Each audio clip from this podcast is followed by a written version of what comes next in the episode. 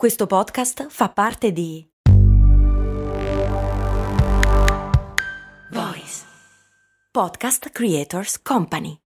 I'm Sandra, and I'm just the professional your small business was looking for. But you didn't hire me because you didn't use LinkedIn jobs. LinkedIn has professionals you can't find anywhere else, including those who aren't actively looking for a new job but might be open to the perfect role, like me. In a given month, over 70% of LinkedIn users don't visit other leading job sites. So if you're not looking on LinkedIn, you'll miss out on great candidates like Sandra. Start hiring professionals like a professional. Post your free job on linkedin.com/people today. Siete in campeggio e non sapete come conservare il latte? Metteteci dentro una rana.